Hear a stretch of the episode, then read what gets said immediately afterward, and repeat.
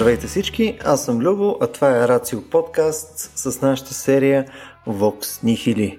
А, днес съм заедно с моят административен бог Стоян Ставро и ще си говорим за бюрокрацията. Стоян, сигурно се чудиш защо казвам административен бог. Съжалявам в рамките на 3 секунди, само тая простотия ми дойде, този път няма по-интересна аналогия. Исках да кажа нещо интелигентно, но не се получи. А, Та, Искам да интересно с... дали Бог, Бог има бюро, обаче интересно. Дали той осъществява някаква бюрокрация. Има ли? Естествено, естествено че има, само че е такова стендинг деск. Даже floating деск. Ага, добре.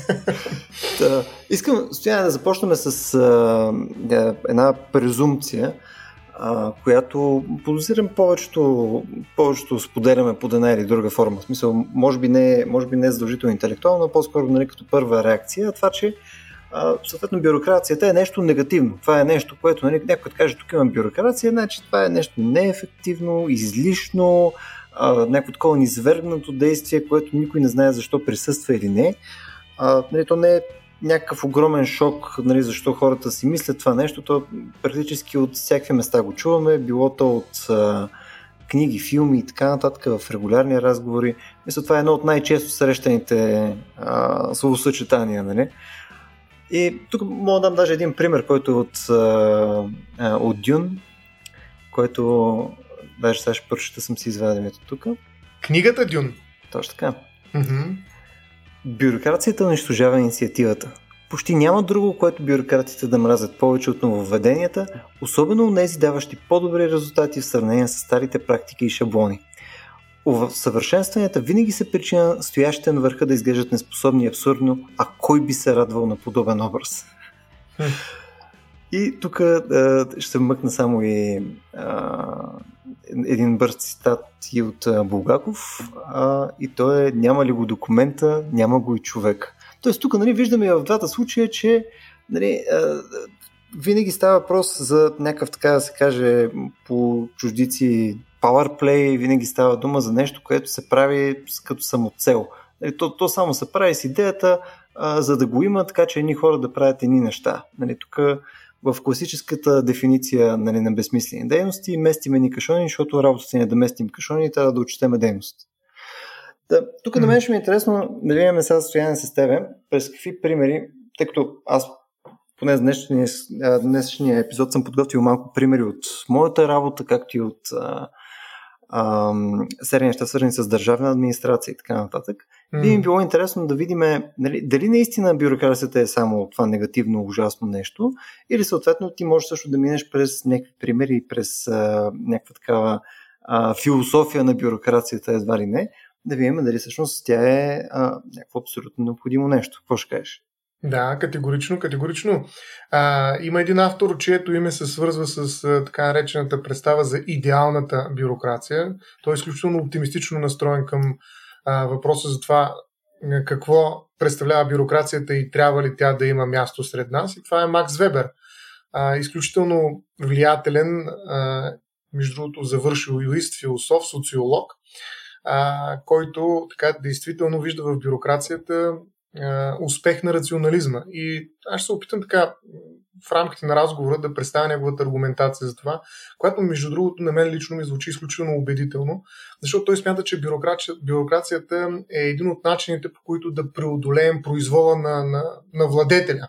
Mm. А, но именно нейната способност да извоюва една такава безпрекословна автономност от владетеля и да се превърне в механизъм сам по себе си, а, плаши хората днес, когато вече владетеля отдавна е оставен в историята и виждаме как бюрокрацията живее собствен живот. И нали, този живот mm. е непоплатим. Нищо не може да го разколебае в неговата категоричност, нали, формалност като процедура. Така че, а, да, изключително противоречиво е отношението в философията към бюрокрацията и аз мятам, че има много оптимизъм в а, а, това, което Вебер казва за бюрокрацията, нещо, което противоречи на впечатлението на повечето хора днес. Така че смятам, че ще добавя една такава нотка за, на оптимизъм към бюрокрация, защото бюрокрацията има място и то много важно място в нашия съвременен живот. А искаш ли минаме сега пак през някаква конкретна дефиниция? Защото то е, нали, то, то самата дума бюрокрация, нали, точно за това говори. Нали, говори за нали, властването на, на някаква администрация, на, на нещо абстрактно, не на конкретен човек, нали, там на владетел и така нататък. Точно така. Да, да минем всъщност през... На бюро. Да, какво наричаме ние бюрокрация? Какво ами, е това? Гледай сега, много любопитно разграничение преди да тръгнем до бюрокрацията, но съвсем набързо. Вебер прави между власт и господство. Като според него бюрокрацията е форма на господство. А, и то господство на закона, забележи. Но преди да стигнем до бюрокрацията, ти дам някаква работна дефиниция, да направя това разграничение, което и Вебер прави между власт а, и господство. Властта от една страна е възможност в едно социално отношение да се наложи собствената воля, дори при съпротива от страна на други участници в него. Тоест налагаш воля при определена съпротива. Това е власт. Господството от друга страна вече се характеризира с една двустранност на властовото отношение. Не е задължително да е симетрично отношението, но подвластният превръща заповедта в максима на своето поведение и изпълнява заради самата нея. Тоест имаме едно интернализиране на властта. Тя вече има някакво вътрешно основание и се превръща в двигател на определено поведение от страна на подвластния. Тоест имаме mm. някаква легитимност. Затова всяко господство разчита на определена форма на легитимност и тази различна концепция за легитимността на господството води до всъщност обособяването на три типа господство, както ги нарича а, Вебер. И това е господство на закона или легализма, който е най-характерен, може би, днес в Западна Европа и именно с него е свързана бюрокрацията. Това е, може би, най-модерното а, от трите, от най-модерният от трите типа. Традиционно господство или господство на традицията. Може да свършим религията, примерно, много често работи именно с такова традиционно господство. И третата форма, третия тип, най-точно, защото става въпрос за типология на господство. Третият тип господство е харизматичното господство или господство, което е свързано с конкретна личност. А, много, много може да бъде казано за тези три типа господство, като, като например, че а, традиционното и харизматичното господство са свързани с персоналните качества на, на този, който осъществява властта и съответно господството, а, докато господството на закона е доста по-абстрактно и неперсонално и това е нещо, което е характерно и за бюрокрацията както ще видим по-нататък. Другото нещо, което а, разграничава тези три типа господство е факта, че едното има един извън всекидневен характер и това е харизматичното господство, докато господството на закона и на традицията са по-скоро всекидневни, те имат траен характер. А, за разлика от тях, харизматичната личност не се защитава нито от някаква традиция, нито от някакъв закон. Той трябва да прави непрекъснато някакво чудо, за да убеждава а, подвластните за това, че именно той трябва да ги управлява, т.е. за да легитимира господството, той наистина трябва да показва една харизма, която е тук и сега във всеки един момент. Така че от тази гледна точка харизматичното господство е извън редно. А, но именно в този контекст всъщност Вебер подхваща въпроса за бюрокрацията и казва, че бюрокрацията, една от най-кратките определения, е най-чист вид господство на закона най-чист вид господство на закона. Това е идеалният случай на управление на обществото от закона.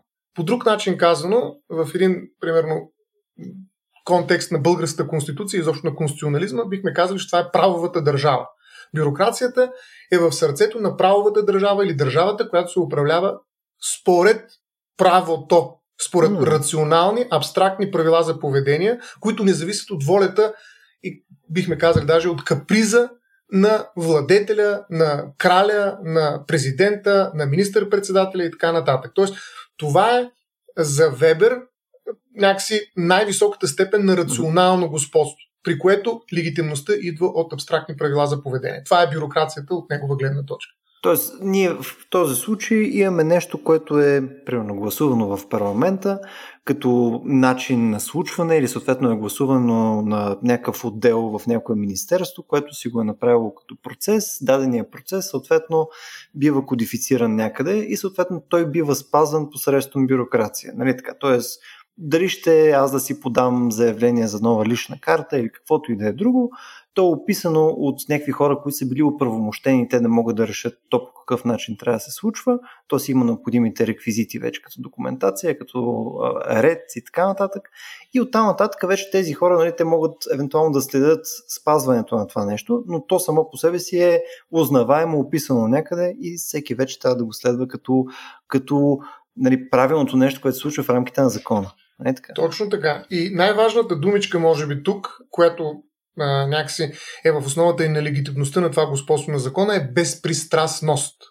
Hmm. Тоест, всеки, който урежда по един или друг начин отношенията между други хора, спазва едни правила, които са общи за всички и няма как да бъдат променени от субективното отношение на този, който трябва да ги приложи. И тук ще се позволя един малко по-голям цитат от Вебер. А, преводът е на неговия основен а, преводач на български язик Румен Дъскалов. Той има една невероятно добра книга относно социологията на Макс Вебер, нарича се Въведение в социологията на Макс Вебер. Тя наскоро беше преиздадена отново. А, тът, този превод на една малка част от написаното от Вебер, според мен е показва много ясно а, именно този акцент, фокуса върху безпристрастността на бюрокрация. Разбира се, това може да се обърне и срещу нея, но това вече е някаква а, така, девиация на бюрокрацията. Но ето какво казва Вебер.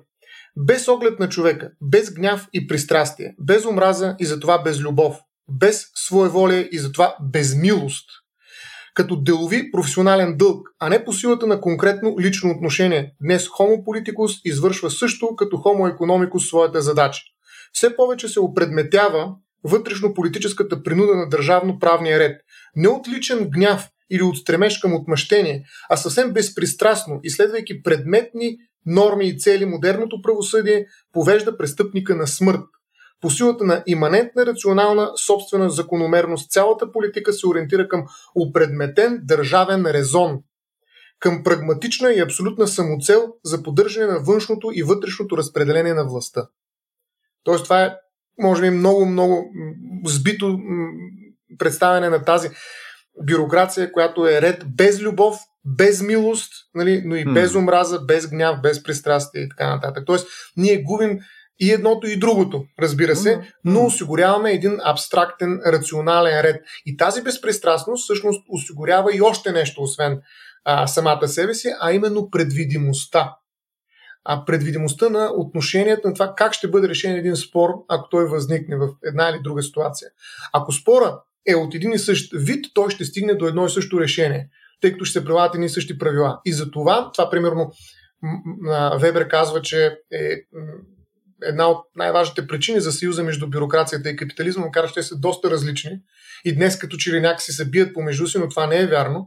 Особено при генезиса на, на капитализма, всъщност а, а, точно от това са се нуждаели бюргерите, така наречени. Даже, Те са даже... нуждаели от предвидимост. Моят мисъл аргумент в случая би бил, че в момента, нали, като погледнеш на а, корпорация, тя ти е, мисля, тя, тя е невъзможна без съществено количество бюрокрация. В смисъл, тя просто няма как да стои като структура. Тук, примерно, представи си корпорация, която е с няколко хиляди души. За, за най-базови неща е просто а, непосилно ти да го постигнеш това нещо без някаква много ясна координация, описани процеси и така нататък. Това е, според мен, ключово в момента в модерния капитализъм.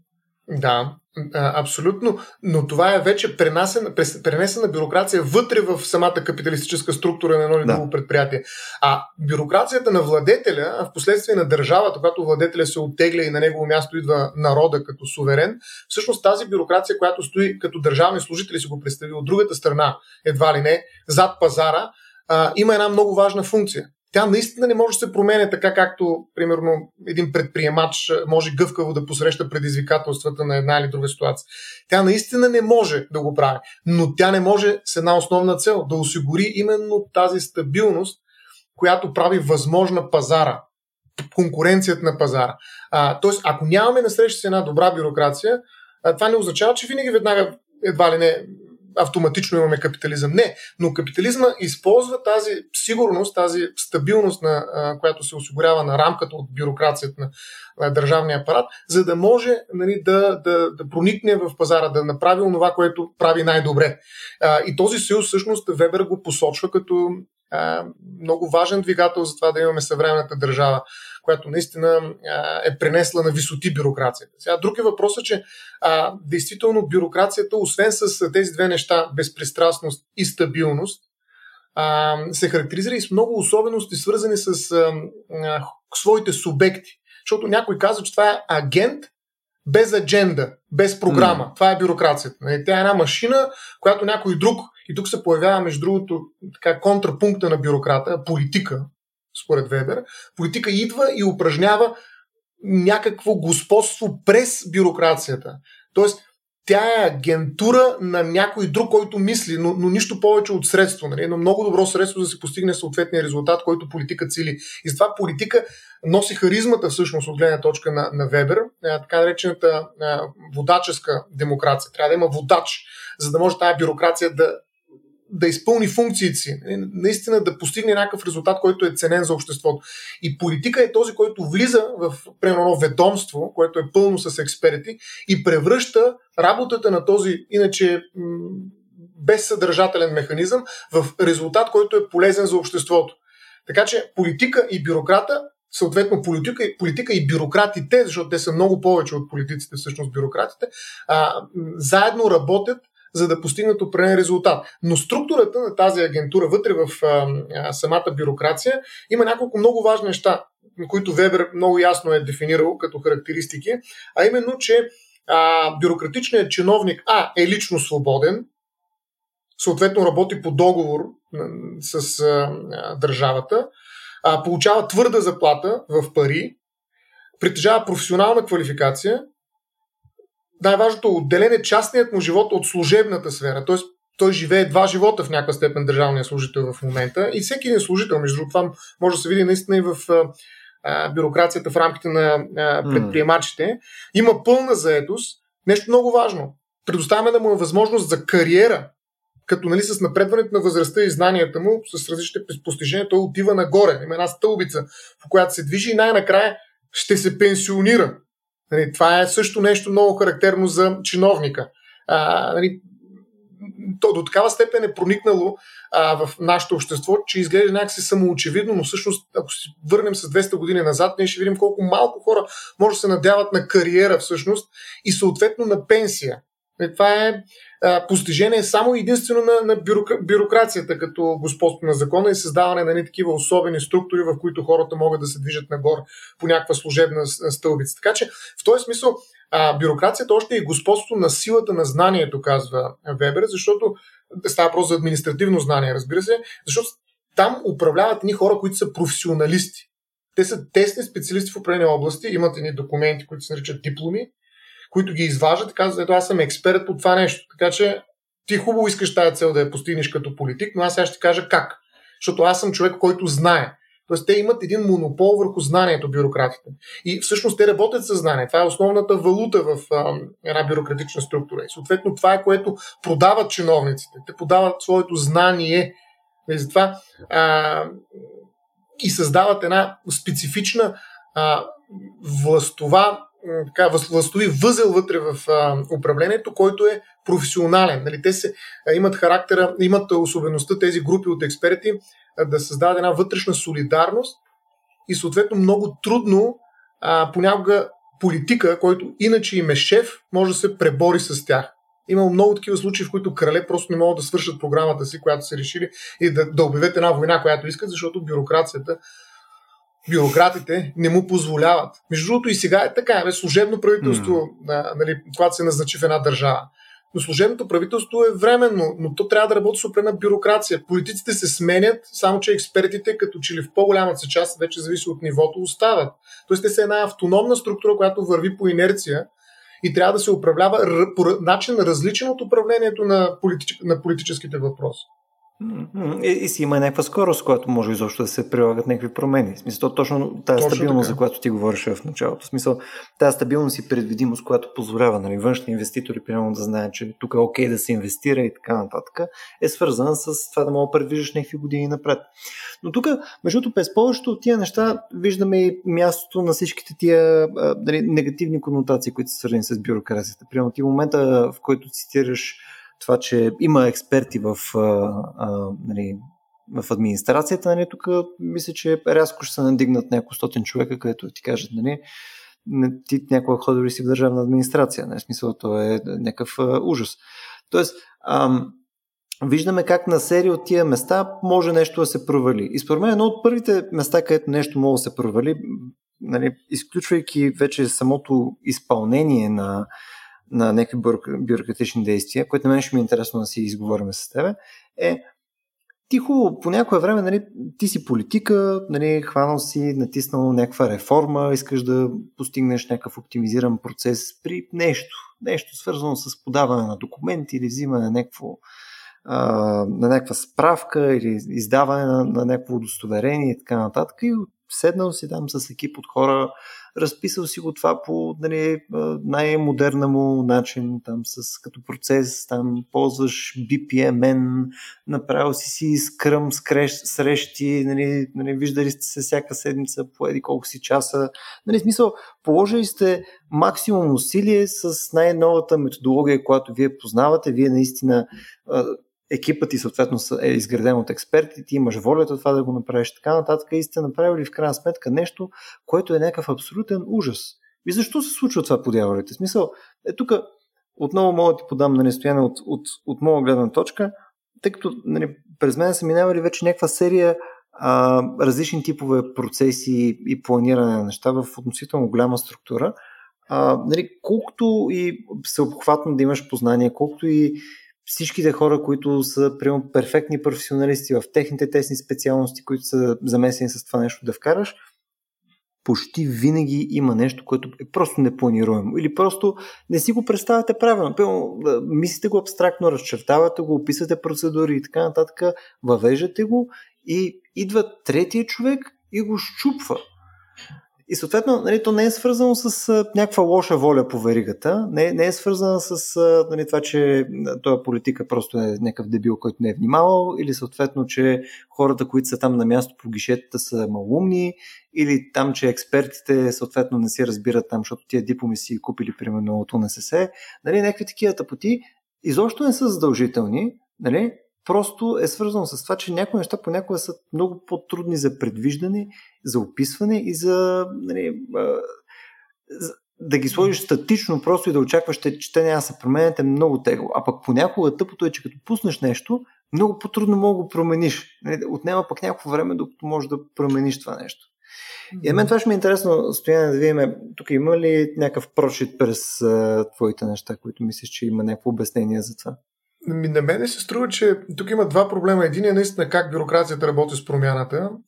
А, и Вебер тук е категоричен, че всъщност революция в бюрокрацията е невъзможна. Е, там скоростта е съвсем различна и наистина трябва много малки стъпки да правим и няма как да управляваме промяната по един бърз начин в бюрокрацията. Това се видя между другото и в бюрокрацията на Европейския съюз. Европейската бюрокрация може би е блестящ пример за, за това как бюрокрацията може да накара, примерно, макар и през популистски, разбира се, послания, един от основните двигатели на Европейския съюз, Великобритания, да излезе нали, от Съюза. Основният начин, по който се мотивира това решение е, че е аман от европейска бюрокрация. Ние искаме hmm. политици, а не бюрократи. А всъщност Европа не даде бюрократи. Хора на реда, нали, които са загубили всякакъв творчески импулс, и това е втората тема, творчеството, в живота, защото следват някакви процедури, някакви безумни правила, изписани на хиляди страници, които ние не можем да прочетем, камо ли да изпълним. А, и в крайна сметка изискват от нас да се подчиняваме на тези правила. Ми ние не трябва само това да правим, да четем тези правила и да учим някакви процедури, ако искаме да променим нещо. Защото за всяко нещо си има процедура. Те ти казват, прочети на ели коя страница или член на параграф и така нататък, действай, ето ти процедурата. Само, че докато разбереш тази процедура, то може да мине достатъчно време, че вече да няма смисъл от промяната. Тоест, гъвкавостта, бързината на промяната, нали, бъди бърз или умри, както има една еволюционно-капиталистическа поговорка, на практика няма как да спасиш нали, тази цялата идея. И затова всъщност на бюрокрацията, това е едно от основните така, обвинения към нея, че убива творчеството на нали, хората и ги превръща, както каза Вебер, тези специалисти обикновено, в хора на реда нали, на, то човешкото изчезва от тях, защото те се пръщат от някакви ходещи процедури. Нали, те ти цитират някакви неща, които ти не знаеш. Това е така наречената служебна тайна или административното знание, което те имат. Те знаят, ти искаш да промениш нещо. Те знаят как. От тях зависи дали ще го кажат, или ще препратят, или ще оставят да търсиш N на брой часове, дни, години и така нататък да се оправиш тази процедура, това огромно количество информация. Нали, те имат административното знание. Трябва да попаднеш на точния специалист, на точното гише. Това е знание, което много малко хора имат в неговата пълнота. Докато бюрократите работят основно с това. Нали, техният биткоин е това. Нали, той е децентрализиран по особен начин сред различни бюрократи, държавни служители, но в крайна сметка е нещо, което е злато. Когато искаш да постигнеш някакъв резултат, искаш да извадиш някакво удостоверение, да промениш нещо в закона. Примерно, един закон се променя по определени правила, е на брой правила кой може да вкара законодателна инициатива, как, къде ще мине, през коя комисия, колко четения. Ай така не може да променим закона, макар че това може да е наложително. Тоест ние трябва да знаем процедурата. И от тази гледна точка а, бюрокрацията вкарва нали, една такава клетка, хора в клетка ги наричате, нали, твърден дух още нарича а, бюрократичното мислене Вебер, но а, го прави с една основна цел да осъществи някакъв контрол върху този процес. Контрол mm. за някакво качество. Защото представи си, че ние искаме да променим веднага нещо и питаме хилядата хора, които са в парламента, примерно сме ги събрали. Кой ще победи? Ми то, който вика най-много. И най-вероятно или той, който има най-много пари, той, който, как да каже, първи започне да говори. Тоест критерия за това, кое от предлаганите решения ще бъде възприето, се оказва доста проблематичен. Дали наистина най-доброто решение е това, което бива казано с най-висок глас, или което е mm. първо, или което е на най-богати, или което е на а, той, който, нали, примерно, а, е най-силен, защото размахал им руци, свалил първите пет. А, тоест, а, тази процедура има за цел нали, наистина да осъществи един такъв подбор на решенията, който води до гаранция за качество на крайния резултат. Ще го постигнем. Тоест, крайната цел е ефективност. Крайна цел е ефективност. Понякога обаче бюрокрацията така се усуква около самата себе си, че също за да постигне ефективност, тя не постига нищо. Mm. Или ефективно решение, според нея качествено, или нищо. Обаче не е така. На практика, всъщност, ние трябва да имаме решения тук и сега, тогава, когато са необходими, дори и да не са толкова ефективни. И затова, когато балансираме, нали, когато завиваме гайките на бюрокрацията, ние трябва някъде да отпуснем, да дадем възможност тя да постигне някакъв вторичен резултат временен резултат, след това тя да го обработи още веднъж, да го осмисли, когато има време и така нататък. Но това са, а, тъй като ние живеем в страшно сложен свят, все по-сложен, това са страшно много процедури.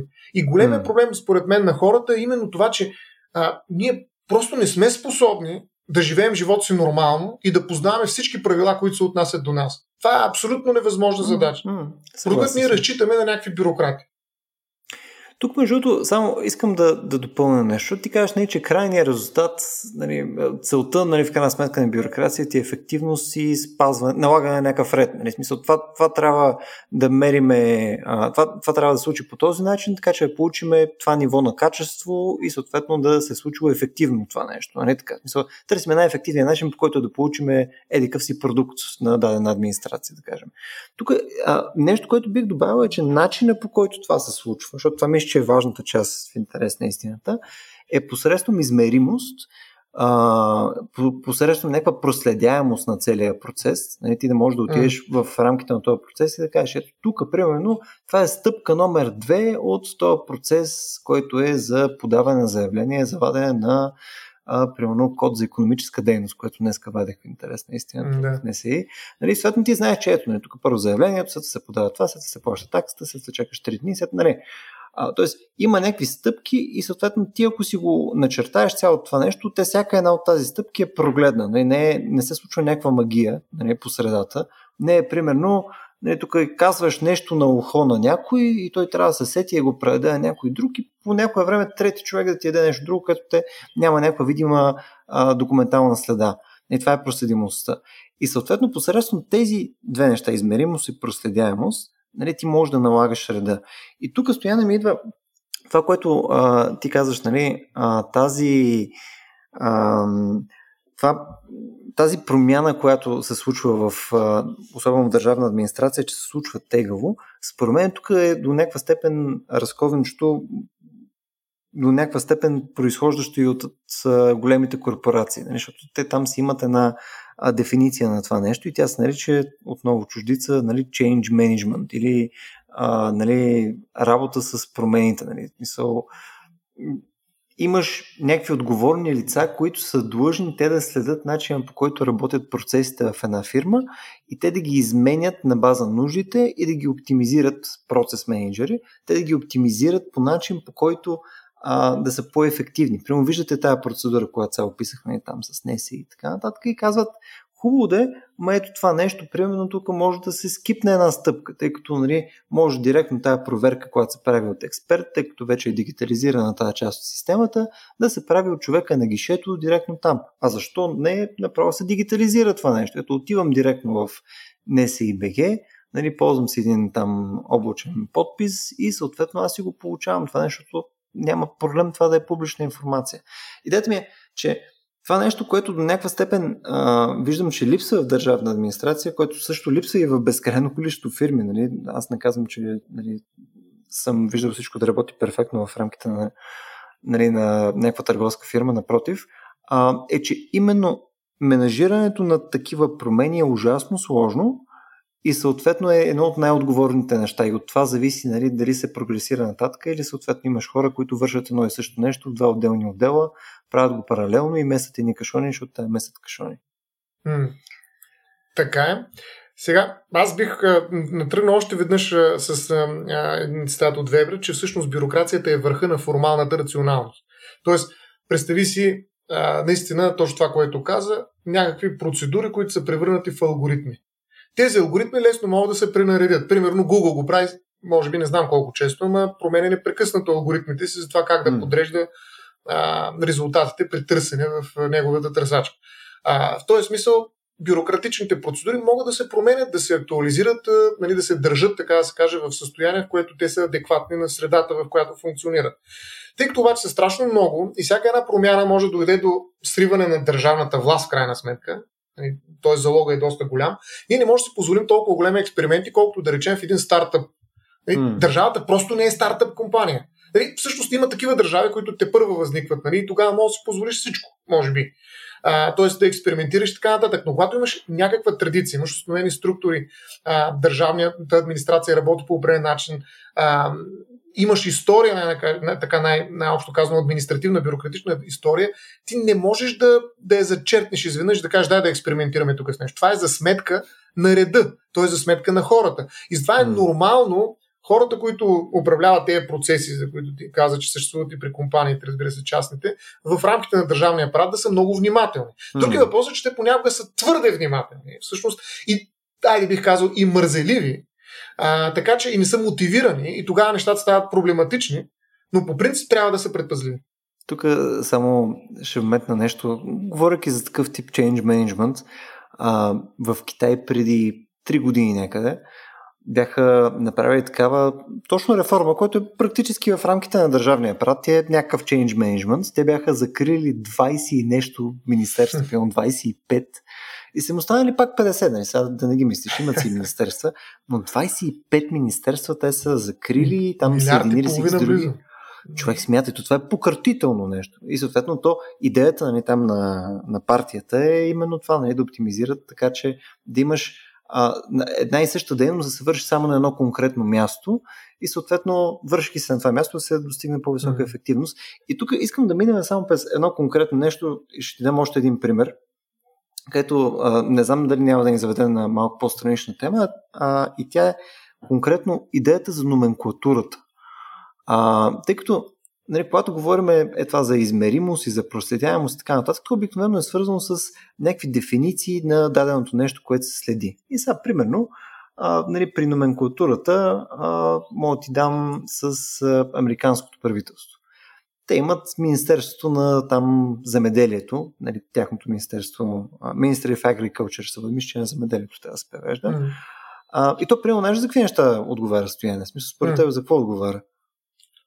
За почвите, а не, всъщност това може да е екология, ма кажи, кажи за какво отговаря, да не научко. Да, значи, то отговаря пак там за фермерски неща, нали, там за да. нали, отглеждане на нали, зеленчуци, добитък и така нататък. Обаче също отговаря и за раздаването на хранителни ваучери нали, на хора, които са ти под... За храните.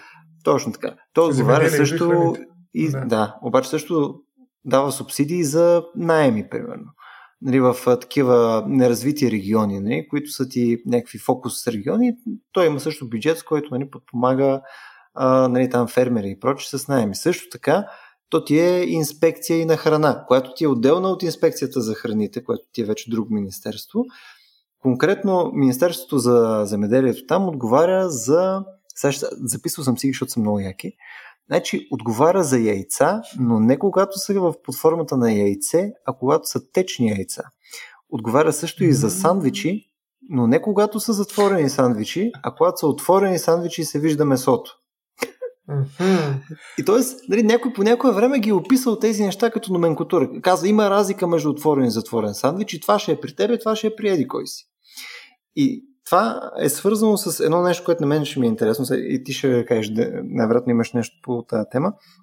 А, едно от интересните неща е точно свързано с тази власт, която описа ти пък по-рано. Нали? Ти имаш в крайна сметка някакъв, примерно, политик, който се занимава с даденото министерство и а, нали, даденото министерство му дава някаква власт. Нали? Посредством тия процедури неща той, той придобива власт. И когато е описана номенклатурата по някакъв начин, тази номенклатура, която се описахме, нали, тя баницата е разделена по някакъв начин. И в момента, в който нали, се стигне до съответната оптимизация, където кажеш, добре, хора, това е някакво абсурдно, защото тук яйцата, които са под течна форма, са при нас. Нали? Това е малумия, дайте да си го дадем там при хората с храните. Те ще кажат, ма чакай са. Това тук ние го менажираме. Нали? Ние тук да. се занимаваме с яйцата от години. Това е много важна част от бюрокрацията и тя се нарича от юридическа гледна точка компетентност. Тоест, властта е разпределена по компетентности. Всяко ведомство си има определена компетентност. Дори тогава, когато вътре в него има някаква иерархия, по-нишия и по-висшия в тази иерархия имат собствена компетентност, която е автономно тяхна, така да се каже. Да, действително решението на по-нищестоящия орган може да бъде обжалвано пред по-висшестоящия, но да речем висшестоящия, това го има и в нашето законодателство, не може да изземе, така да прескочи нищестоящия, неговата компетентност и да каже, бе, дай това нещо, аз ще го реша, вместо да го контролирам в последствие. Тоест, изключително важно е при бюрокрацията всяко едно звено от нея, всяко ведомство, да си знае компетентността. И за това става това прехвърляне понякога много често, което е нали, ролър костър, нали, понякога е емоционален, защото а, той ти казва, това не е от моята компетентност, ти някъде другаде на другото кише, в другото ведомство, ма това не е от моята компетентност, това не е, ето сега аз стоям заради децата, ма те ми казват, ма те трябва да са втечнени, вашите деца са а, нали, цели, тъй че отидете някъде друга да извинявайте. И слава Богу, нали? така че а, а, работата на бюрокрацията през компетентност е изключително важна. Това може би най-важното нещо в административното право. И съответно ти, когато отиваш някъде да спазиш някаква процедура, за да постигнеш определен резултат, трябва да знаеш при кого отиваш. Трябва да отидеш при компетентния орган. Ако не го направиш, всичко е удара във въздуха. И от тази гледна точка това, за което ти казваш, е изключително важно. Може да го наречем номенклатура. Окей, нали, кои неща къде отиват? Нали, това е едно управление на потоци от искания. Българското законодателство, на закона за администрацията, ги нарича административни услуги. Най-общият термин. Административни услуги. Това е един поток от такива административни услуги, които трябва да се управляват. Той трафик трябва да мине през определени места, ако искаме да постигнем резултат, защото няма. Това е свят на специалисти. Няма хора, които разбират от всичко. Те са професионалисти, изключително добри, но своята област. В момента, в който им питаш нещо друго, нещо, което е извън тяхната компетентност, те дигат ръце. За разлика, това между другото е още един субект, който Вебер описва, културният човек. Културният човек има обща култура, която може да го вкара в разговори по всякакви въпроси. И той има едно широко познание, което не е толкова специализирано и дълбоко, но той може да интерпретира най-различни проблеми. Това е културният човек.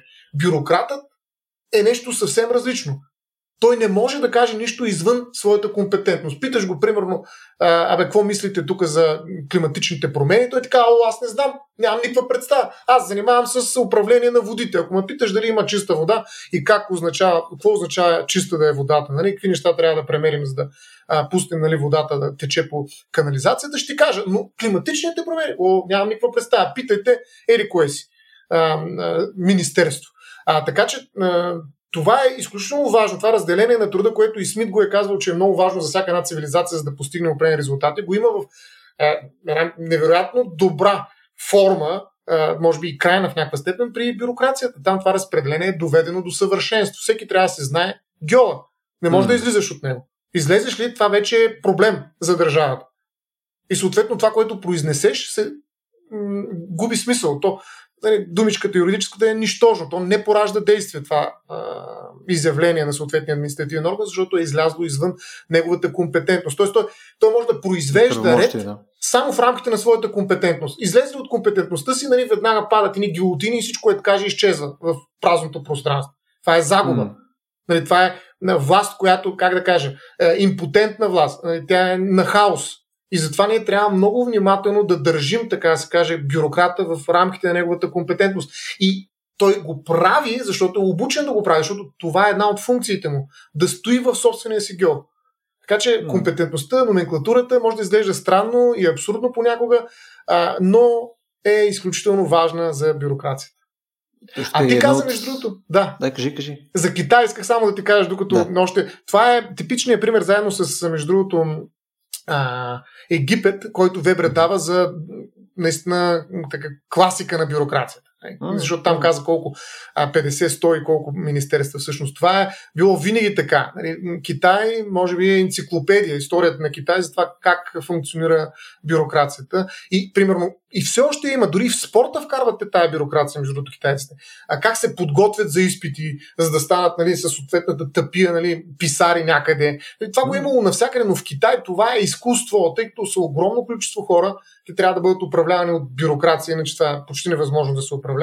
А, и там може да влезеш, това е другата форма, между другото, другото постижение на бюрокрацията, че демократизира управление, защото дава възможност за достъп на всеки човек в рамките на съответната територия да участва в управлението, стига да има съответно знание, да изкара изпита, да има тапията и да отиде и да кандидатства за съответната длъжност. Така че Китай не случайно го спомена всъщност. Това пример не беше съвсем, съвсем не беше случайен, да. Та, между другото, точно като четох това, което... Тя е една статия, която след може да линкнем съответно за тази оптимизация, която те си направили с Министерството, всъщност или там, или някъде а, сдвоено четох, че при тях всъщност бюрократичната история е вече на близо 2000 години, нещо толкова mm, порядък. Повече, говорим там от династията, примерно, не знам, Кин, mm. примерно, не знам. Не съм добре запознат с историята при тях. Но като се замислиш, всъщност, всяка една а, голяма структура, това не е нали, функция само на модерните общества в момента, ти е имала някаква форма на демокрация. Ти каза за Египет, но примерно то също ти е работило и в Римската империя. Нали? О, да. а, там, а, след това Византия и така. Тя е просто по, по-скорошна Римската империя, да. Точно така. Тоест, ти просто в момента, в който вече минеш някакви мащаби, аз затова според мен твоята аналогия конкретно с стартъпите по-скоро не е правилна, защото ти за да имаш бюрокрация, просто трябва да имаш обем. Нали, трябва да има някакво количество хора и, и необходимост от следение на процесите нали, при тези хора или съответно в колаборацията им с други, за да може да има бюрокрация. Ако ти си един стартъп, в който има примерно 4 човека, каква бюрокрация ти трябва? Смисъл, там Ама, точно това може да рискуваш. Да, да, но там самата идея за бюрокрация е ненужна. Там няма с какво да рискуваш. Там може да имаш четирима експерти, които просто самоделно всеки си действа и си ръчка в някаква посока и по някое време получава някакви резултати. И лека по лека с, с придобиването на повече нали, места, където може да се развива дадената дейност, добавянето на хора, връзката между този стартъп и вече външния свят, примерно предоставят някаква услуга и така нататък, толкова повече вече бюрокрацията е необходима. Защото изнъж един човек не може да излезе и да каже, да бе, помня поръчка номер 11623 на Георги Иванов, нали, който е за нали, село Елимпелин. Нали, смисъл, няма как да се случи това нещо. Нали, там вече е необходима тази бюрокрация. Вярно е това, че бюрокрацията е свързана с масовостта. Е свързана. Даже с масовата демокрация се свързва бюрокрация. Тоест, колкото повече, толкова повече бюрокрация. Но е възможна. Но това не означава, че бюрокрацията не е възможна и при 4 човека. А, тя си е напълно, окей, тази бюрокрация стига да е разписана в хиляда страници. Нали? Какво точно трябва да прави всеки един от тези 4 човека? Нали? Може би е безмислено, но да, в крайна сметка обяснява да. нали, какво точно да правят тези хора. Така че вярно е, че бюрокрацията предполага, нали, не случайно в такива големи а, империи, всъщност, а, да пръв път виждаме историческите примери за бюрокрация, но това не означава, че бюрокрацията не може да живее дори дигитално даже. Това, което ти каза, аз искам да се върна към него, а, че всъщност може да подменим а, много от а, опашките, физическите опашки, ходенето по най-различни места, използването от транспорт и на всякакви други неща, само и само да отидем да подадем един документ, ще трябва после да отидем след три дена, както казате, да си го вземем да пак втори път, пък може и да не се случат нещата, тъй като никой не е казал дали е готов, може да не е готов и нещо да се случи и трябва да отидем трети път. И цялата тази работа, защо за Бога? А, действително бихме могли да цифровизираме така, а, администрацията и административните услуги, но според мен това не е нещо по-различно от бюрокрация. Това е просто нов тип дигитална бюрокрация, защото става въпрос отново за код, за алгоритъм, за процедура, която ти трябва да спазиш, за да стигнеш до определен резултат. Сега, да, трябва да сложиш кеп, само че за някой това е доста по-сложно, отколкото да чака на опашка. Да, облачен подпис, казваш ти. Да, но това нещо е известно преди колко? 2-3 години. България все още аз не мога да се стартирам кепа в а, примерно в Mac а, пространство. Нали, смисъл, големи глупости. Трябва да си, трябва да, виж, аз съм се обажил и това е бюрокрация вече в самата поддържаща фирма на, на този подпис. Трябва да а, имаш точно определена версия на операционната система, да стартираш цялата работа на точно определен браузър, който да е на точно определен даунлоад, нали, в смисъл даунгрейд, нали, защото иначе няма как да Java тръгне. Плети, да, супер. Java и какви ли не глупости. Извинявай, ами чакай сега, аз това не е ли бюрокрация? Нали, само, така че е, друга така. форма бюрокрация. Сега някой се справя по-добре с тази бюрокрация. Ти си бюрократ, да речем, технократ. Нали, докато Точно. други са бюрократи на крака, т.е. чакат на опашки. А, за тях е по-лесно и хората, между другото, повечето могат да си използват краката да чакат на опашка, за разлика от нали, тези технократи, които знаят как да се инсталират джавата, които са доста по-малко. Така че аз мятам, че тази цифровизация, за която ти говориш, аз много отдавна я чакам, но те трябва да е удобна. Тя наистина трябва да, mm. а, да е невидима а, в някаква степен голяма част от тази процедура. Иначе в противен случай просто ще стане своето обратно.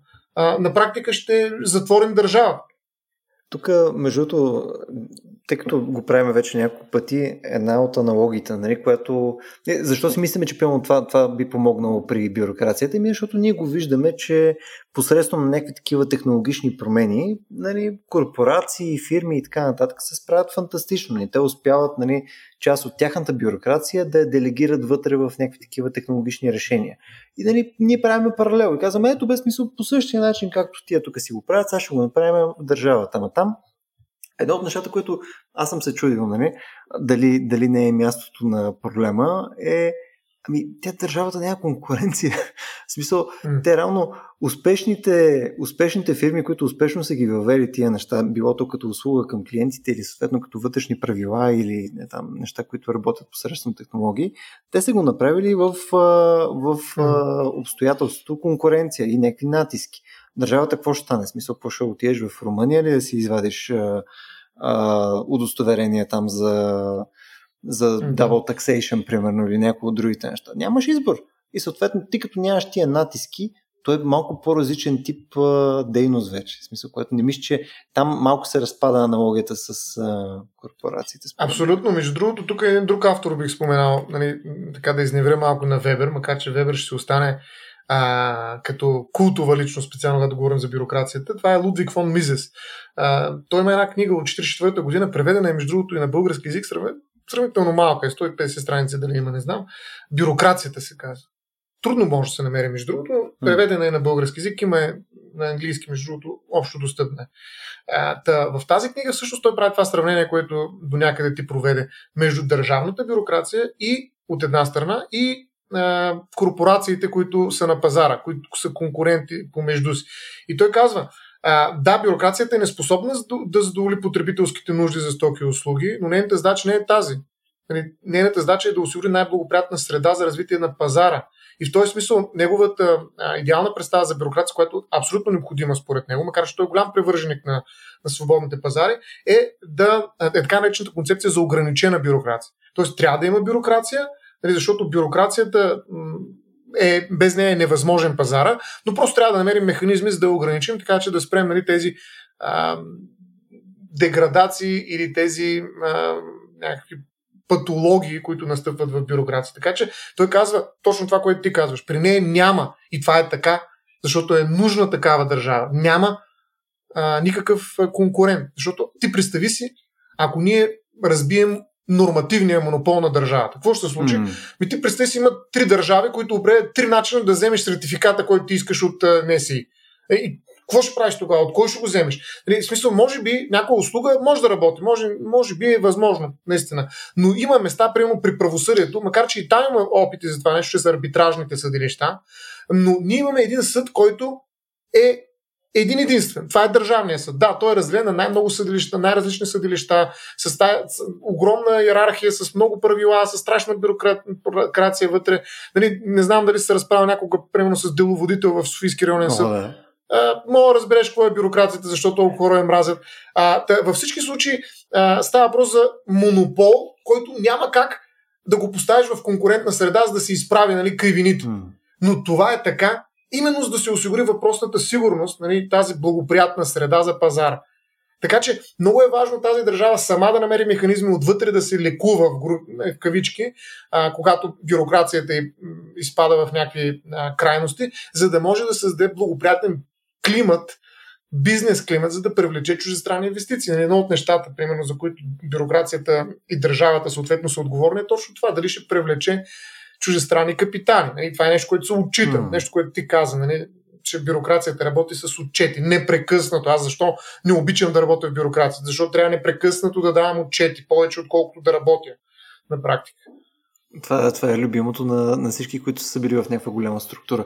И между тук искам да, да вмъкна нещо ти в самото там на, начало, а, го споменая сега на коментара ти.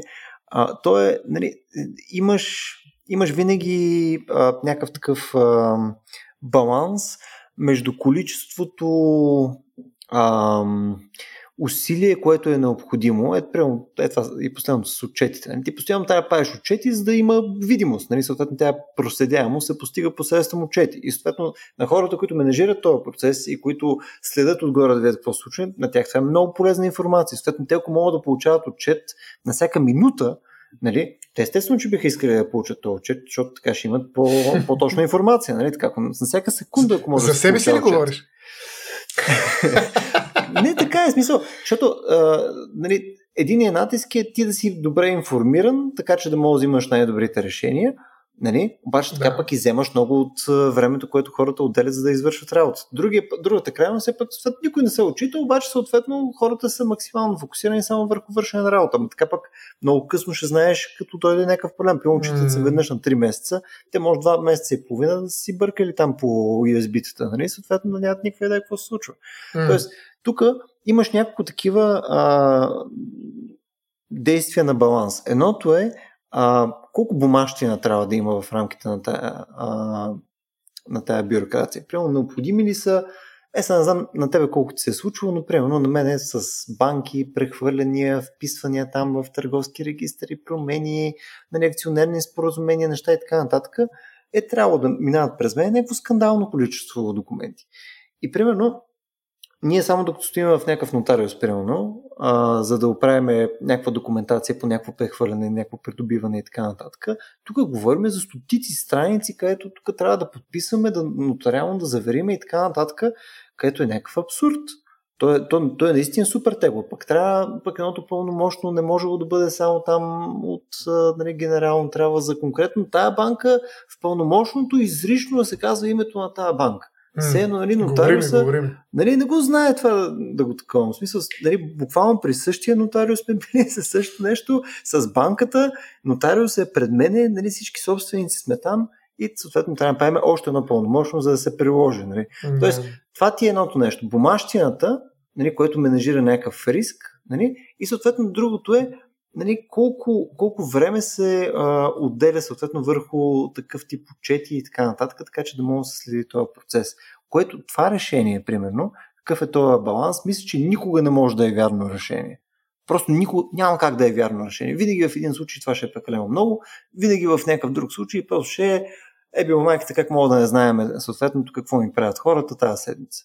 Да, затова определяща е ефективността. Всъщност цялата тази работа на тая бумащина е да се проследи доколко е ефективно управление, защото бюрокрацията дава две обещания, както си казахме. Формална рационалност и съответно предвидимост, т.е. има правила, спазваш ги, това е. И второто е ефективност. Те ти казва, тези правила не са просто за да правила. Да, хубаво е да има ред наистина и той трябва да се поддържа, но този ред е нещо повече, той е ефективен. Така че как да разберем дали е ефективен? Ами, трябва някой да го отчете. Т.е. трябва да влезе документа, нали, делото, е, което е изключително важно събитие в бюрокрацията, да имаш дела. Нали, хората в бюрокрацията са посветени не на конкретни лично, личности, да. Тоест, те не боготворят конкретни а, харизматични владетели, а те изпадат в един специфичен култ към хартията, към документа, към а, делото, което имат. Затова са, ето са на бюрокрацията, както казва Вебер, води до изграждане на такива специфични етики на дълга, на професионалния дълг в рамките на съответните бюрократични общности. Затова има етика на съдията, етика на адвоката, те си имат и етични кодекси на също отгоре. А, тоест, създава се, създават се едни правила за това как да си вършиш работата. Съответно, вършейки е да постигнеш онзи ефект, онзи резултат, който е гарантиран нали, през твоята професия. В крайна сметка, защото тя е вкарана в бюрократичната машина, не е така, защото е много интересна, защото е ефективна. И от тази гледна точка наистина няма как без отчети. Нали, в на година трябва да кажеш какво се направи, за да може да променим. Ето, нали, след това някой е недоволен. А, само, че това е една фасада. Ние много добре знаем, че голяма част от, говоря специално за държавните отчети, са фасадни, особено пък когато става въпрос за европейски пари, получаване на фондове, някакви субсидии и прочее. Не е така там, където има конкуренция, и поне не би трябвало да е така, но при държавата е факт. Но държавата работи с дела. И това е много, много интересно нещо, включително ти каза за нотариуса, да кажеш две думи аз за него. Това е един еманципирал се от държавата бюрократ, защото едно време нотариусите бяха държавни. Нали, това са хора, които работят за държавата. Сега нотариусите са частни. Няма дори съдебните изпълнители, повечето, които работят качествено, mm. са частни. Всъщност, другите са държавни, има все още. ЧСИ-тата. Да, и ДСИ-тата държавните, но а, нотариус е един изключително силен бюрократ, който е успял да се еманципира от държавата, защото държавата е разбрала, че ще върши тази функция, ако постави по някакъв начин в конкуренция тези бюрократи. И какво ги превръща? Превръща ги в нотариуси. И нотариусите вече не са монополисти. В София има колко нотариус? Mm. Във всеки един град има по няколко нотариус. За да може именно да се следе една среда, среда, която е хибридна. Хем има бюрократи вътре, които са страшно специализирани в своите знания, хем обаче не са оставени на самите себе си, ами са в една някакси конкурентна среда. Така че нотариуса е много любопитен хибрид, който се опитва именно това да събуди, а, така да кажа, водача личността, харизмата, ако щеш, в рамките на един бюрократ, който трябва да се конкурира с другите и трябва да печели своите клиенти. За да ги направи, трябва по някакъв начин да се различава. Тоест да е по-знаеща и бъ, по-ефективен. Ето, примерно ти отиваш по и си кажеш, бе, този човек не знаеше, че трябва такъв документ, поради което и ми изгуби два дена, не е ефективен. Отивам при следващия. Нали, ето, това е а, нещо, което се цели с а, този така много любопитен ход нали, на държавата, да изкара извън себе си определени бюрократи. Не е така, за съжаление. Има го при съдиите, пак казвам, втори път го споменавам за арбитража, но арбитражите имат, макар че има отделен закон за това нещо, а, са доста по-проблематични. Много, много по-малко хора, обикновено търговци отиват на арбитража и то по особени дела. А даже има някои дела, които не могат да отидат при арбитража, остават при съда. И, Това, между при... Там, да. Сега не знам, че те прекъсвам. Да. При, при а, частни лица нали, в момента се опитва да се иземе до някаква степен пълно функцията на КЗП, да ти отиде към такъв тип арбитраж, както ти е в други държави. Прямо да има друга външна частна инстанция, която да върши първоначалния арбитраж, която евентуално да разреши спора между търговци, примерно. И, и потребители. И потребители, и точно да и съответно евентуално следства да може все пак да се ескалира към съд, но реално да се пропусне тази стъпка, където mm. примерно държавна институция го прави това нещо което нали, е пак такъв тип опит нали, да се премести от държавата към някакво да, частно място. Само, че тук защо има съпротиви и това не се случва? Както и примерно не може по трудови спорове да се прави арбитраж, не може да се прави арбитраж за недвижими имоти. А има определени неща, а, които са важни да останат при държавата, т.е. да са монопол на държавата. Примерно, случаите с потребителите и работниците и служителите, това е тяхната специфична уязвимост. Значи, ако ги вкараш в арбитраж, там също има бюрокрация. То не е малка. Тая бюрокрация е по-сложна. Те не могат да се ориентират. И затова, примерно, когато се вкарват, това се вижда между другото и когато става въпрос за стимулиране на малкия и средния бизнес, и когато се вкарат нови бюрократи, примерно GDPR, това си е жива бюрокрация, да създадеш някакви документи, които никой няма да прочете, обаче те седят там, нали, някой е платил да ги изготвиш, да ги имаш. Това нещо е много по-лесно за големите. За малките е доста по-трудно. Един човек, който току-що е уволнен, няма как да прочете устава или там някакви една брой документи на арбитража, в който всъщност трябва да се реши спора му. Да, не че кодекса на труда е така приятен за четене и едва ли не малък, кратък документ.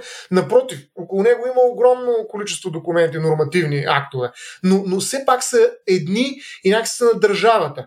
Докато при арбитража, освен въпросния кодекс на труда и всичко около него, ще трябва да прочетеш и N на брой документи, които касаят този арбитраж. Да. И там някъде ще се изгубиш. Да. да, там някъде ще се изгубиш, докато 50-те адвоката на насрещата страна, дори да са трима, няма значение, пък и един да е, който е квалифициран, не, на практика ще те а, как да ще цака с студена бира. В случай няма да е бира, ама ще е с, с студено съдебно решение. Нали? Смисъл, ти няма как да, да, да му излезеш и да, да се справиш, иначе трябва да платиш огромни суми за адвокат. Срещу Майк Тайсън. Да. Да. Е, това, е, всъщност, това е един от много, макар че бюрокрацията демократизира, наистина, защото дава възможност на повече хора да влезат в управлението като бюрократи, всъщност тя и затваря определени входове.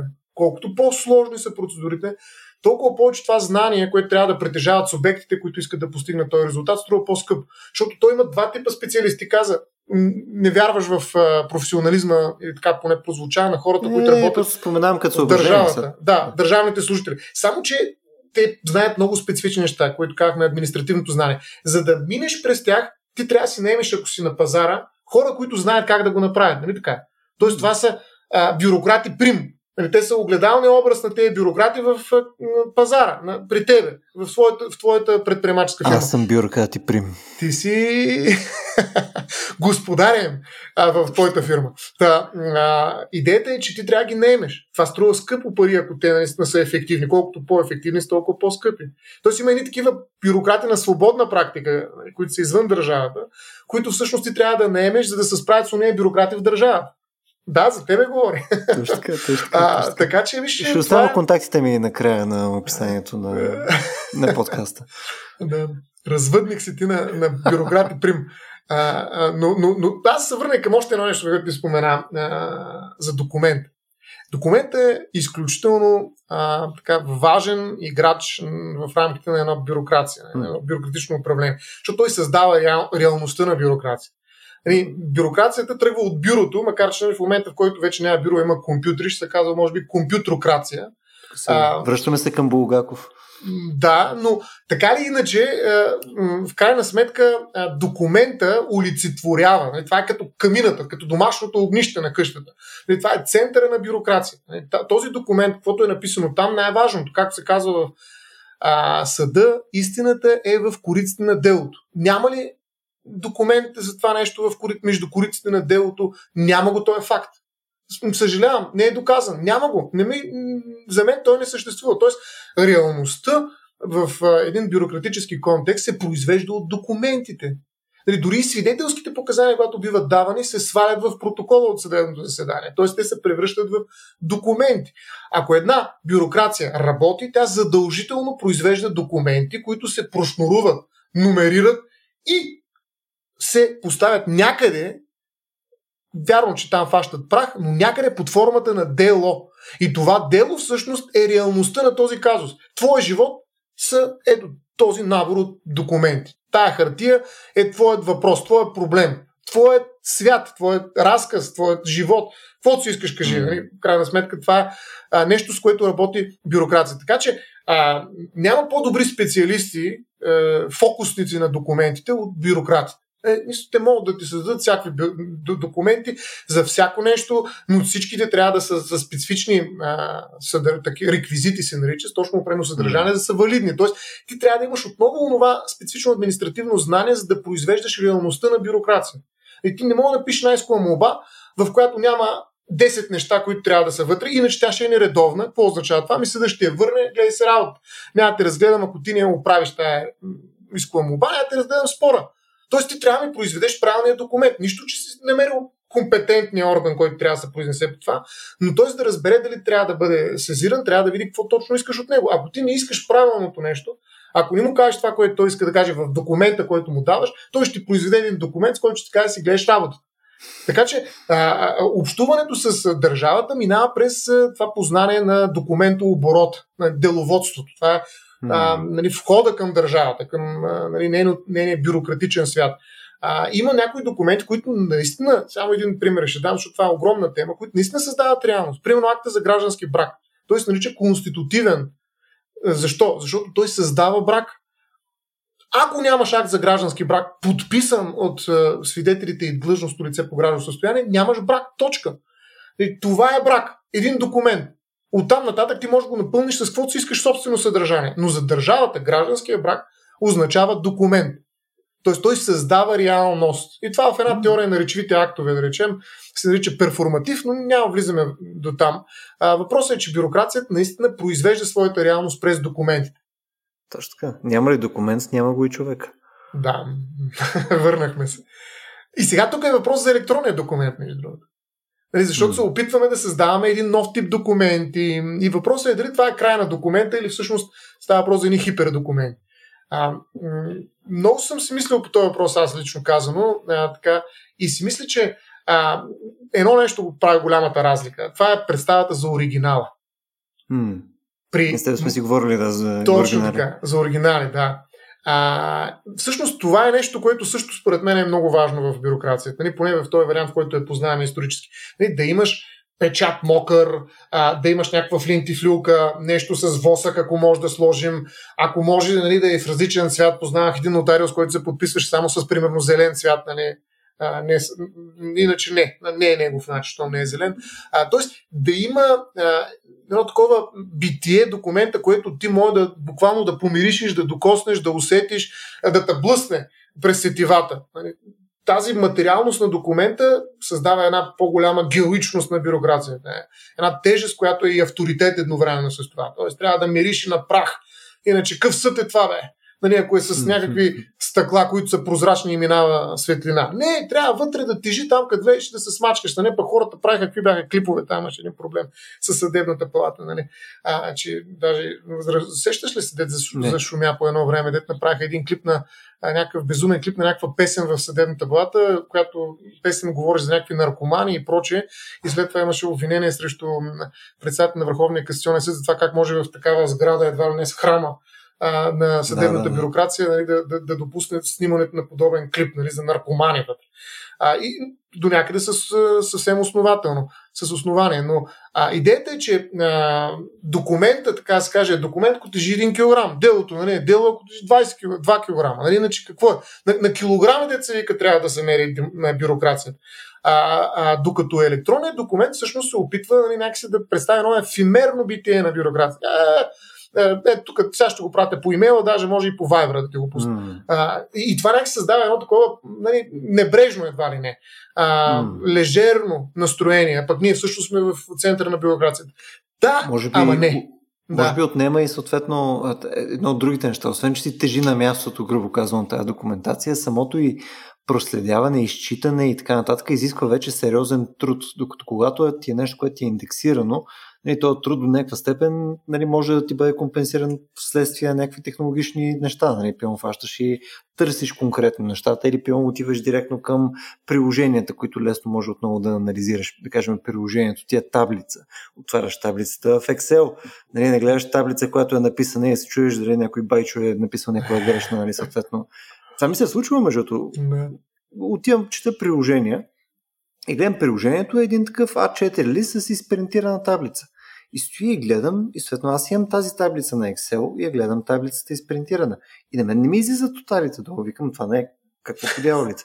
И отивам и, и правя отделен Excel, ред по ред с това, което те са написали, и то просто има грешна сметката. Просто mm. някой долу си е написал число. И си такъв, какво Викаш, няма автоматична формула и това е положението. Да. Да, да, идеята ми е, че тук нали, количеството усилие, което е необходимо, нали, хем за да влезеш изобщо в тази система, за да почнеш да разбираш как работи нали, цялото нещо, нали, там в коя папка, в кой регистър, в кой да е, нали, това също отнема някаква компетенция, а съответно там мисля, че царуват този тип компетенции. Нали, смисъл, това познаване на реда и на, и на условията, нали, как се борави с тези документи, също носи към тази тежест на физическите оригинали. Да, да но, но има една друга тежест при а, дигиталните оригинали, не е копия, защото там документите всичките са, няма оригинал. Нали? Става въпрос за информация, която просто временно се материализира пред очите по някаква форма. А, в този смисъл оригинала, ако изобщо съществува, има много малка тежест на практика.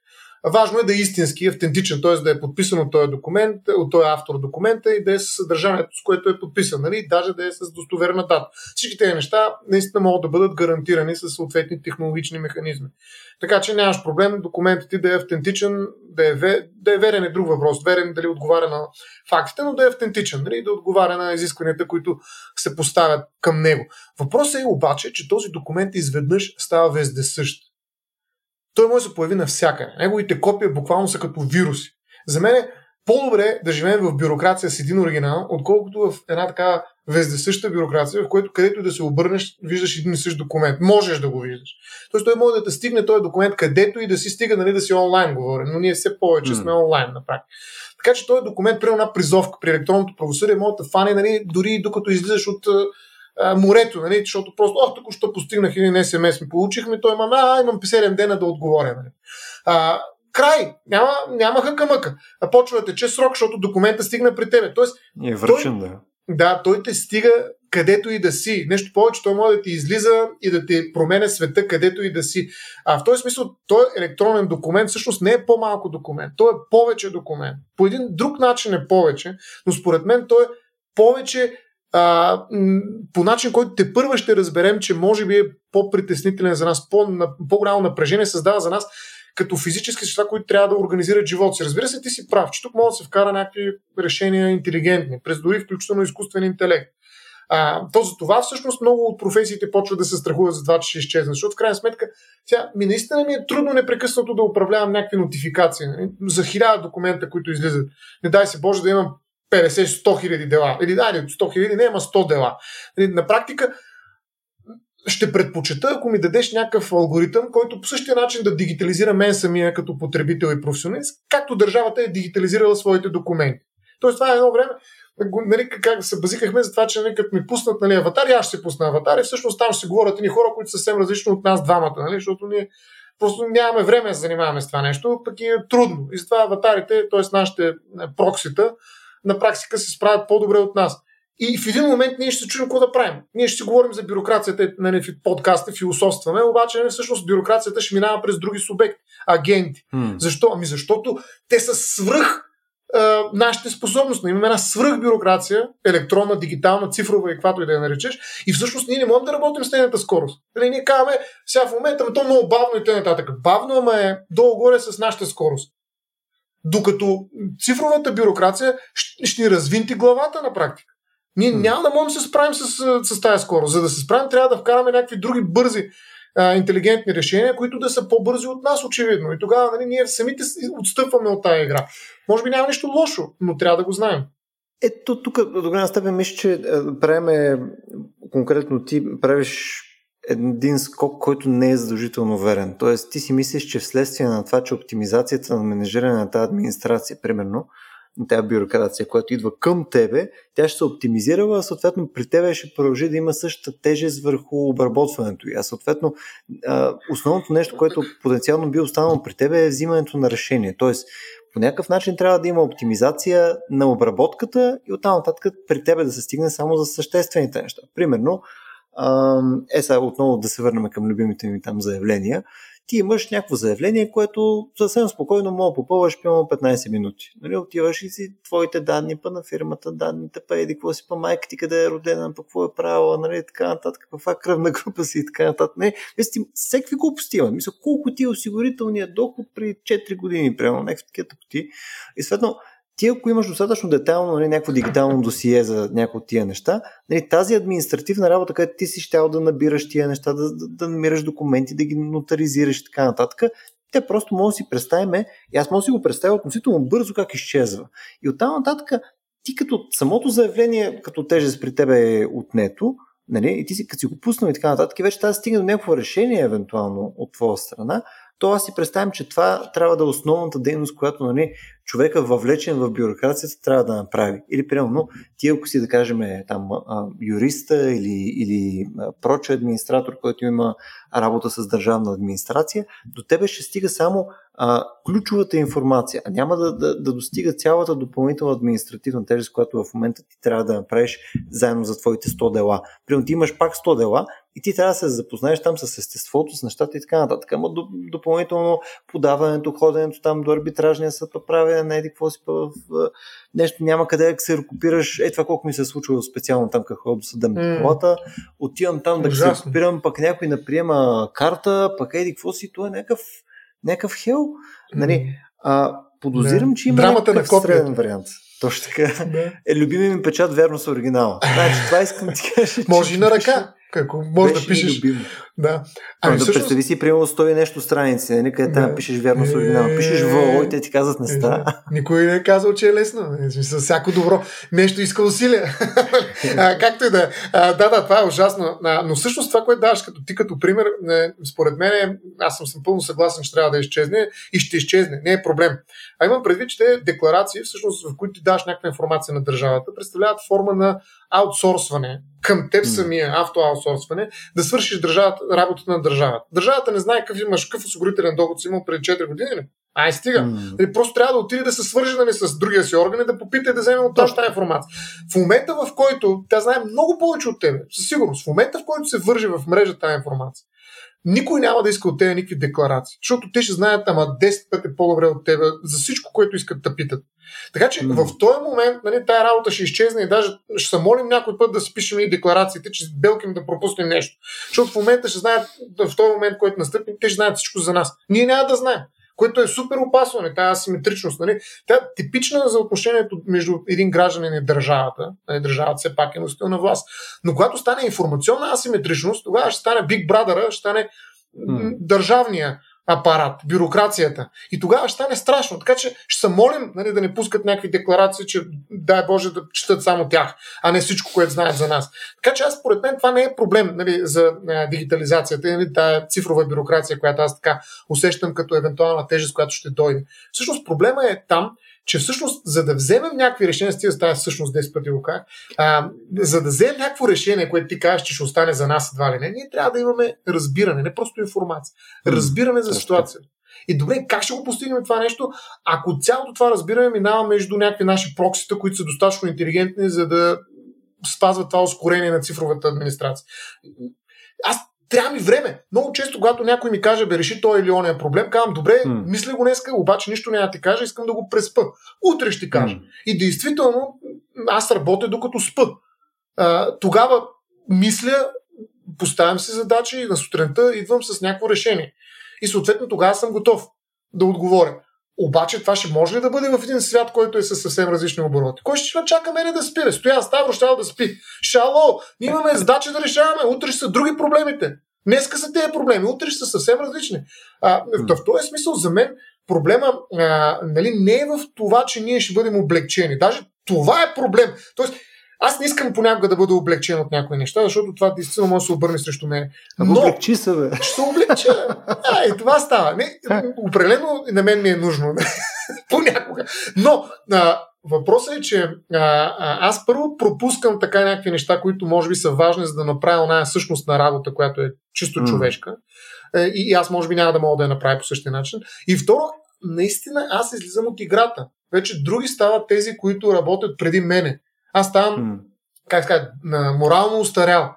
Като Ставаш и релевантен. Агент. Да, да. Ма тук, смисъл, нямаш ли аналогията, стояне, с, а, като цяло с дигитализацията? Защото, mm-hmm. а, нали, примерно, ти си израснал по един, както и аз, нали, смисъл, бих казал, че все още съм адекватен нали, с технологии, но, примерно, аз сега като видя, примерно, детето на Петко, а, което е от на 4 има таблет, нали, примерно. Да. И аз, примерно, с таблет не се оправям толкова адекватно. Мислото, нали, незабележимо най-вероятно като, като адекватност, но той е по-бърз, по-вчас, той е зараснал в това нещо. И съответно, тези оптимизации за него а, ще, са, ще са стандарта. И съответно, той най-вероятно просто ще има по-различна интуиция и начин на справяне с тези проблеми. Той няма нужда да преспива. Не, mm. той, той директно ще отива и ще ги решава тия неща. Разбираш, докато и на мен ми трябва. Пълно аз, докато реша някакви проблеми, има дни, в които просто не мога да ги реша. Просто отивам, гледам го и това съм... Това е нормално според мен. Да, в смисъл това, това не е за днес. В смисъл сядам, не мога да се събера просто. Мислите, нали, минало ми е някакво време, изпушил съм една цигара, нали? И съответно съм седнал, съм го решил след два дни.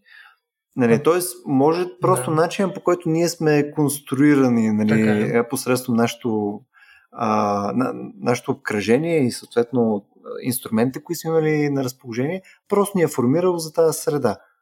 Ами ви сега, със сигурност децата формират навици, които са по-подходящи за средата, в която в момента живеем. Примерно аз спомням, че една игра не мога да играя, защото просто не мога да цъкам с пръста на таблета толкова бързо, че нали, да ми фане нали, правилно, в правилния момент, да там нали, по-малко от колко е, една стотна от секундата да не цъкнеш и нали, ти си цял живот мъртъв, както казват нали, геймерите. нали, трябва, това, това умение, което нали, наистина трябва да. да развиеш като малък, най-вероятно, след това вече е късно. А, а, така че със сигурност някакви умения се придобиват от децата в дигиталната ера. Но имаме някакви ограничения. Значи, нашето ускорение е с един таван, който таван е свързан с нашето тяло, нашата въплатеност, ако щеш, нашата неврология този смисъл сега аз съм далеч от мисълта, че някой ще си апгрейдне тялото, нали, ще направи някакъв human enhancement, за да може да се справи с новата бюрокрация. Нали, някаква бюрократична промяна в човешката природа, за да може да работим с държавата по-лесно. Нали, това едва ли ще се случи, защото нали, по-скоро първо ще се променим ние, после държавата ще се промени. Така че малко говорим утопично в момента нали, за някаква държава, която създава някаква невероятна цифрова бюрокрация, която ние не можем да настигнем. Това наистина е пълна утопия, но нищо не, не си говорим за такива утопии. Та, въпросът е, че със сигурност да, а, ние ще се опитаме да, да дигнем този таван в себе си. Нали, ще се опитаме нали, да отговорим на изискването за ускоряване. Но за мен, а, разбира се, някаква може да е някаква а, а, така, носталгия по, по аналогичното, по аналоговото минало, нали, но, mm-hmm. но тая носталгия е част от моя начин, по който виждам света и за мен нали, наистина мога да взема и бързо решение, но после ще съжалявам много. Нали, затова искам малко да изчакам. Тоест, в този свят на, на една такава а, втечнена бюрокрация, както Бауман а, нарича, той говори точно това втечняване на процесите, включително и на етиката. Яйца ли? А, да. Да, това втечняване всъщност а, а, води до липса на, на, на време за мислене, време за, за дълбоко осмислене по един точно такъв интуитивен, т.е. през тялото начин на проблемите. Ние сме mm. същества, които мислим не с мозъка си. И това доста невролози са го казали. А с телата си.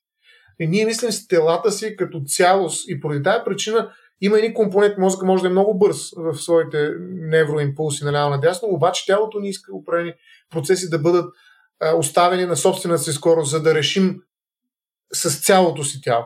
И от тази гледна точка, докато ние сме това, което сме, ние ще се нуждаем от повече време.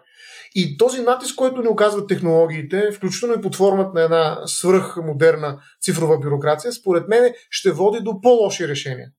Това няма да са нашите решения. Ние живеем в свят, в който няма търпение, нали, включително от страна бюрокрация. Трябва още сега да подадеш, нали, какво ще кажеш. Нали, макар че нали, бюрокрацията работи с срокове. Както си говорихме, най-краткият срок е между другото 3-дневен, 7-дневен, двуседмичен, едномесечен, нали, всички процедури, които са уредени от закона, вкарват някакви срокове. Но разбира се, те са стимулиращи. Тези срокове, а, голям трик при тях е от кога почва да текат. Нали, обикновено сега проблемите на съдилищата е точно това, кога да връчат на адвокатите и на страните, тъй като те ги няма, не могат да им връчат документ, нали, така, да им го донесат като тухла. А, и поради тази причина тези срокове, макар че страните знаят за тях, не почват да текат. И в момента имаме едно бавно правосъдие, което е обаче по-човешко. Нали, представи си едно правосъдие, което наистина те намира навсякъде, където и да си, в телефона ти, в имейла ти, в смс и така нататък. И веднага почва да тече срок. Ами това е съвършена бюрокрация. По-добро от това, какво искаш? Бюрокрацията е ефективна. Нали, движат се напред, никой няма се оплаква, че Софийски районен съд, видите ли, три години не може да реши едно дело. Еми не може, защото не може да ги връча документите, ама той не може да ги връча, защото не се крият, пък те се крият, защото искат време. Нали, понякога нали, повече, може би, или по-малко, това вече е доста субективно, но така или иначе една съвършена бюрокрация би създала много по-голям резултат, т.е. много по-ефективно правосъдие, но и много по-голяма невроза нали, сред mm. хората, които участват в, в този процес. Така че не знам кое е по-добро. Нали, смисъл, действително трябва да сме дисциплинирани, но, но не трябва и, и да сме, така да се каже, както казва Вебер, без милост. Нали, да, без омряза, без гняв, нали, трябва да сме безпристрастни, но трябва да има и някаква милост цялата работа. И тази милост е възможна само ако намалим волума на скоростта, а, и ако си позволим да бъдем хора в един момент. Лошото е, че това не работи добре, ако си бюрократ, защото един от най-големите проблеми на бюрокрацията е когато един бюрократ си позволи да бъде човек. Не с неговите прищявки, капризи а, и всякакви други, нали, примерно, нехаресвания. Не дай си Боже, пак се връщам с този пример, нали, деловодител в районния съд да не те хареса. Значи, това е края. Смисъл, трябва да се смени вече този човек или да нещо трябва да се направи. Иначе, така че а, бюрокрацията наистина в крайна сметка е пълна с бюрократи, които са хора. Те не са някакви машини, колкото и нали, а, да. формалния рационализъм на господство на закона да ги превръща да, в трябва такива. да играе така роля, да. Да, те са хора. И затова нали, а, този човешки фактор в бюрокрацията е колкото вреден за нея, за да стигне тя своя идеал, толкова и някакси а, толкова специфично човешки, че някакси без него може би не бих искал да живея в този свят. И абсолютно, абсолютно съм съгласен. Тук само едно нещо да, да допълня, буквално преди края, знам, че... Защото по последната тази тема не ми става много любопитно, аз не очаквах, че ще засегнем конкретно не, но а, Едно от нещата, които потенциално ние можем да правим посредством нали, такъв тип подобрение с някакви технологични неща и така нататък, е, че просто част от нещата да не трябва да се решават от хора.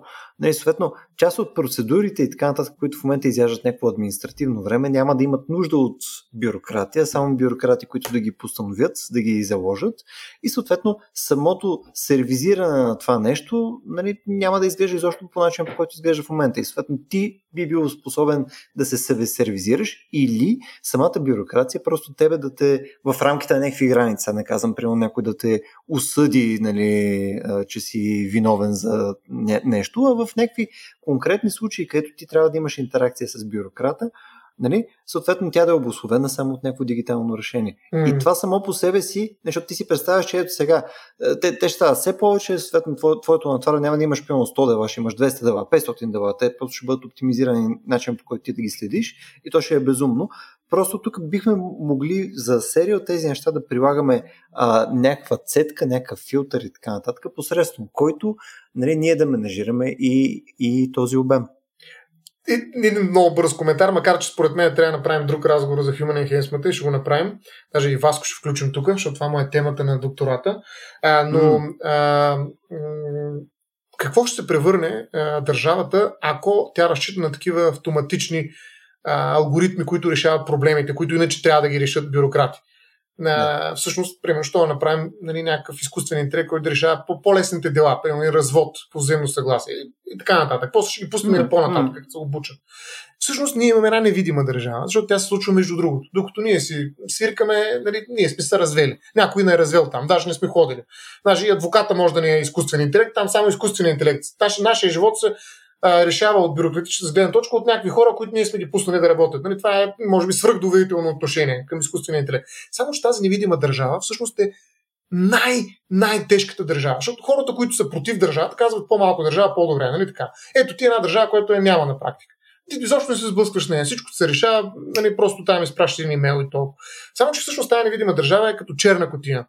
И тя става много по-сериозна пречка пред твоята свобода, да речем, отколкото нали, една държава, която непрекъснато се натрапва нали, пред тебе, нали, под формата на документи, дела, прах, а, тежки издания и прочее.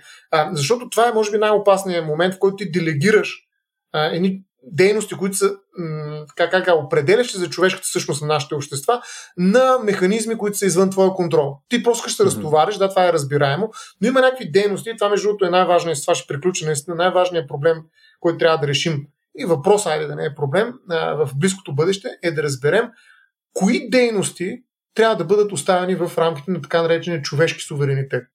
Тоест да преценим, това е философски, много сериозен философски въпрос всъщност, кои от нещата, които в момента можем да а, делегираме на някакви алгоритми, форми на изкуствени интелект и проче, трябва да не го допускаме това нещо, да не им ги даваме, mm, а да останем mm. и да кажем, не, тези неща да, могат да се решат и ще са по-ефективни и вместо 300 дела ще решават 3000 на седмица, обаче ние ще трябва да ги оставим на хора. А това, това тая преценка, примерно ти си представяш, че минава през... Политика Да, да, то аз че през политика. Идеята ми е, че политиката нагледява кое ще е най-ефективно, или т.е.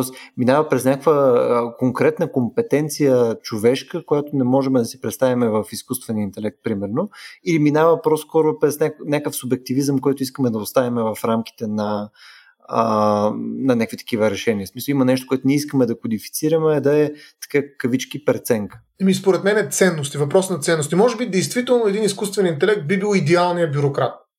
Може би. Mm. Може да го направим така, че да няма никаква, никакви предразсъдъци и така нататък. Това може би, макар че е много сложен разговор за това дали може да има изкуствен интелект mm. без предразсъдъци, но да речем, че ще го направим. Това ще е идеалният бюрократ. Обаче въпросът е дали ние няма да загубим нещо, в което, макар и да се борим с него много често, вярваме толкова много, че не искаме да платим с неговата липса заради по-голямата ефективност на съответния процес. Примерно, казахте, милостта. Значи, има случаи, в които законът е изцяло ясен, а, просто няма как да се реши по друг начин, т.е. бюрокрацията ти казва много ясно какво е решението. Обаче съдята мисли някакви работи, въртиги, само и само да достигне до друго решение, защото проявява милост, защото казва, абе не е правилно това. Хубаво, ако ще му обжалват, не, че сигурно втория, втората инстанция ще го отмени това решение, ма да му отмене. Няма да съм аз човека, който ще осъди този човечец, примерно. Нали, да речем. Нали, поради някаква причина той е проявил милост, готов е да не спазва закона, да го нарушава това. А, също смятам, че е много важно право, между другото, което по друг повод също си говорили. Аз съм се занимавал и с това нещо и съм писал, съм се занимавал mm. наистина с а, теоретичната част на този въпрос, но човек трябва да има право да наруши закона. Mm. Трябва да му дадеш тази възможност. Така че по същия начин съдята, бюрократа, трябва да има възможността в един момент да щупи те окови на господството на закона. Нали, тая Ето съдията в случая може. Съдията може, но той не в трябва. този случай Ма не той трябва, той нарушава. в този случай. Ами бюрократ е, който не си свърши работа. Там е работа. Това е драмата на добрия съдя понякога. Че нали, за да бъде добър съдя, той трябва да, да бъде лош съдя. И въпросът е, че тая трагедия е допустима само в рамките на човешкото съзнание. Един изкуствен е, интелект няма как да го прави, освен по някакъв рандъм вариант, който е абсурден. Нали? Е, не е ли въпрос на интерпретация от страна? Мисъл, не е задължително да не си е свършил работата, може просто да има по-различен прочит. Мисъл, ти можеш да фанеш двама съдии, които за едно и също нещо да имат по-различни ами, прочити, което не са толкова сиви нещата. За милост, което е типичен, в смисъл откровенно да. нарушава закона. Аз те говоря за такъв пример. Нали, там, mm-hmm. където са възможни различни интерпретации, е по-лесно. Нали, може си легне съдята, нали, така каже, аз така мисля. Другия да мисля по друг начин. Но примерно mm-hmm. има ситуация, в която е очевидно, разбираш ли, смисъл ясно е за всеки юрист, който нали, някакси разсъждава по начина, по който е а, прият като догма да, и казва, това е положението. Обаче проявява милост. По същия начин президента, да речем, в България проявява такава милост и казва, да, той е престъпник, е убил трима човека, обаче аз искам да го помилвам.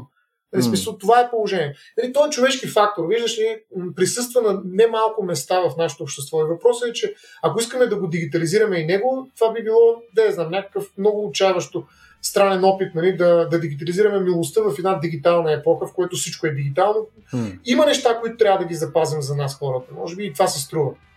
Да, освен в момента, в който може да си представим, че има перфектна измеримост на какво представлява тази милост, защото тя е взета като преценка на база на нещо. Не, съгласен съм, ти знаеш, че аз винаги клоня по-скоро в посока. Да, че няма такава перфектно решение. Както каза, как да балансираме двете неща да, между да, да. отчетите и нали, ефективността. Няма перфектно, да, няма перфектно. Трябва да го оставим да не е перфектно. Да, да. Какво ще кажеш, Стояне, да приложим една бюрократична милост на нашите слушатели за час и половина? Съгласен съм. Ами, да се надяваме, че и днескашният епизод е бил интересен за нашите слушатели. А, отново да напомня, който иска а, да ни върне обратна връзка, може да го направи и в нашата Facebook страница, може да им пише директно там. Също така, а, може да го направи посредством нашия Discord сервер. А, начинът по който има достъп до нашия Discord сервер е през а, а, нашата а, платформа за дарение, което е на racio.bg, наклона черта support. Там има съответно през Patreon, PayPal, прочее. А, както на вас ви е удобно и бихте имали желание, съответно там може да намерите начина по който да ни подкрепите финансово. Бюрокрация. А, абсолютна бюрокрация, да, точно така. Оптимизирали сме лека по лека този процес. А, съответно, Discord сервер не мога да подчертая колко, колко яки неща има в него, тъй като това ми е една от любимите точки за проследяване всеки ден. Има доста яки канали, свързани с всякакви неща. През наука, култура, етика и така нататък, силно препоръчвам да, ако имате вече абонамент, да си го прибавите към любимите Discord сервери, ако ползвате Discord, ако не, тествайте го, той е като MIRC за милениали, така че е доста яко. А, и също така има серия други бенефити, ако станете наш а, а, Нали, Discord е едно от тези неща, друго е правиме такива месечни събирания, някои на живо, преди ги правихме през Zoom, имаме книжен клуб, имаме съответно специализирани подкасти, които са само за хора, които ни подкрепят в Patreon и сходни такива неща. Така че ако ви харесва съдържанието, което правим, може да ни подкрепите на RACIO.BG, на комен черта, support. Обещавам нашата бюрокрация най-яката бюрокрация. Благодаря ви, че ни слушахте и за следващия път.